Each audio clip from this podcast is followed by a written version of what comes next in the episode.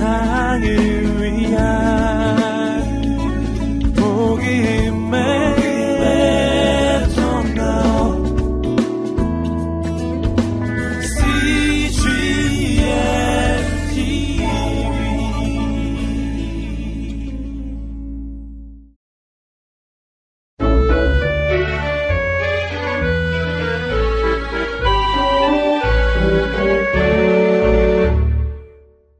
56일 느헤미야 말씀입니다.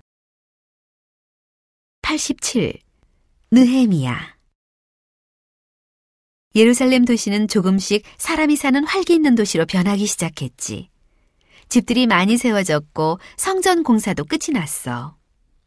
하지만 예루살렘 주위의 성벽은 곳곳이 무너져 있었고 성문도 불에 타 없어진 그대로였지.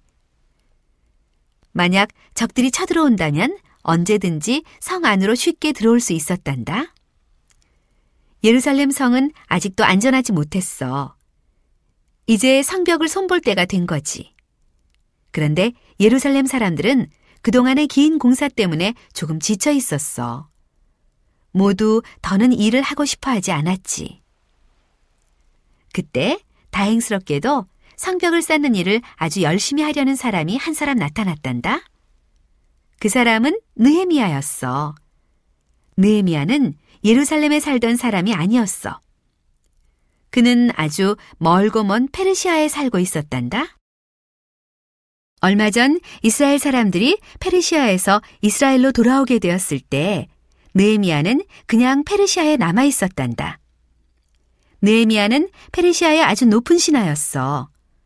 왕께 술을 따르는 일을 하는 신하였단다. 이 신하는 왕을 위해 마시는 포도주를 항상 준비하는 일을 했지. 왕이 마시는 포도주를 책임지는 신하는 아주 중요한 신하란다. 그래서 느헤미야는 페르시아를 떠나지 않고 남아 있었지. 그렇지만 느헤미야는 마음속으로 자기의 조국 이스라엘과 예루살렘을 늘 생각하고 있었어. 어느 날 느헤미야의 형이 예루살렘에서 느헤미야를 찾아왔단다.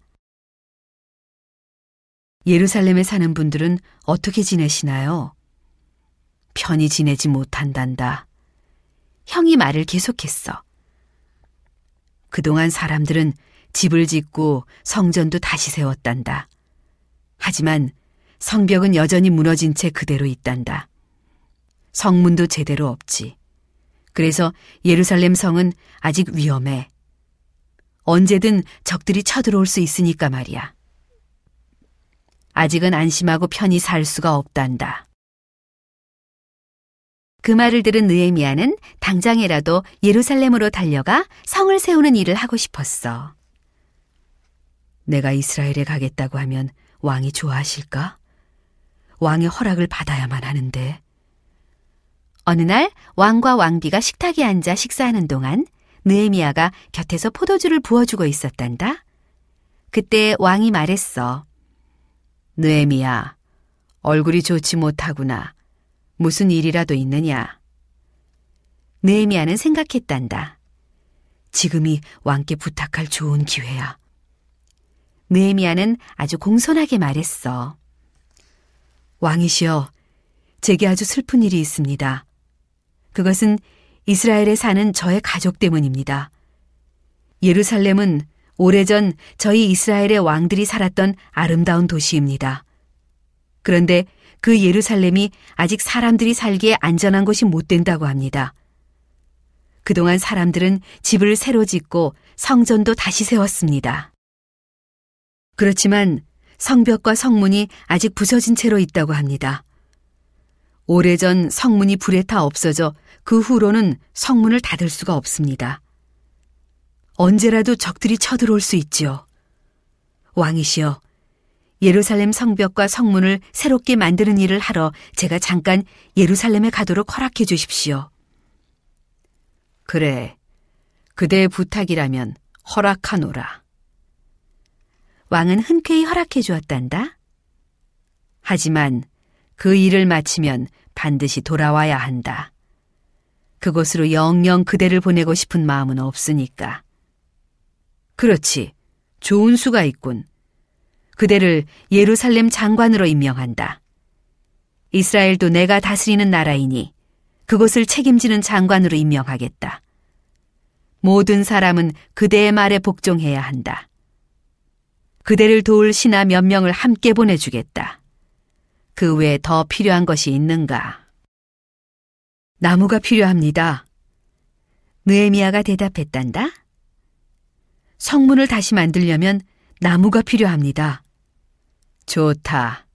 그대가 필요한 모든 것을 주겠다. 하고 왕이 말했단다. 왕의 허락도 받고 공사에 필요한 물건도 다 받게 되다니 정말 잘 되었지? 신하들과 함께 긴 여행을 한 끝에 느에미아는 마침내 예루살렘에 도착했단다. 느에미아는 당장 성벽을 살피러 나가보았지. 세상에 이럴 수가. 성벽 곳곳이 무너져 구멍이 뻥뻥 뚫려 있었어. 성문이 있던 곳은 그 형체를 알아보기 어려울 정도였지. 느에미아는 예루살렘 사람들에게 말했단다. 당신들을 도우려고 페르시아에서 왔소. 한 사람도 빠지지 말고 성벽과 성문을 다시 만드는 일을 합시다. 그 말에 예루살렘 사람들은 다시 일을 하고 싶은 마음이 생겼지. 모든 사람이 일을 돕겠다고 나섰단다. 돌을 주어 성벽에 생긴 커다란 구멍들을 막았어. 느에미아는 가지고 온 나무로 새 문짝을 만들었지. 이제 모든 성문에는 열고 닫을 수 있는 문짝이 달렸어. 공사를 하는 중간중간에 적들이 쳐들어와 지금까지 만들어 놓은 것들을 모두 부숴버리려고 했단다. 하지만 하나님께서 도와주셔서 이스라엘 사람들은 포기하지 않고 성벽 공사를 끝까지 마칠 수 있었어. 오랜 시간이 지나 높고 튼튼한 성벽이 완성되었단다. 이제 아무도 성벽을 넘어 성 안으로 들어올 수 없게 되었어. 성문도 완성되었단다. 낮에는 사람이 성문 곁에 보초를 서고 밤이면 성문을 굳게 닫아버렸지. 마침내 예루살렘 성은 안전해졌어. 적들이 쉽게 쳐들어올 수 없게 되었지. 모든 것이 옛날과 똑같아진 것 같았어. 그렇지만 바뀐 것도 있었단다. 이스라엘에는 자기들의 왕이 없었어. 대신 페르시아의 왕이 이스라엘을 다스렸지. 앞으로 영원히 이스라엘 민족의 왕은 없을까?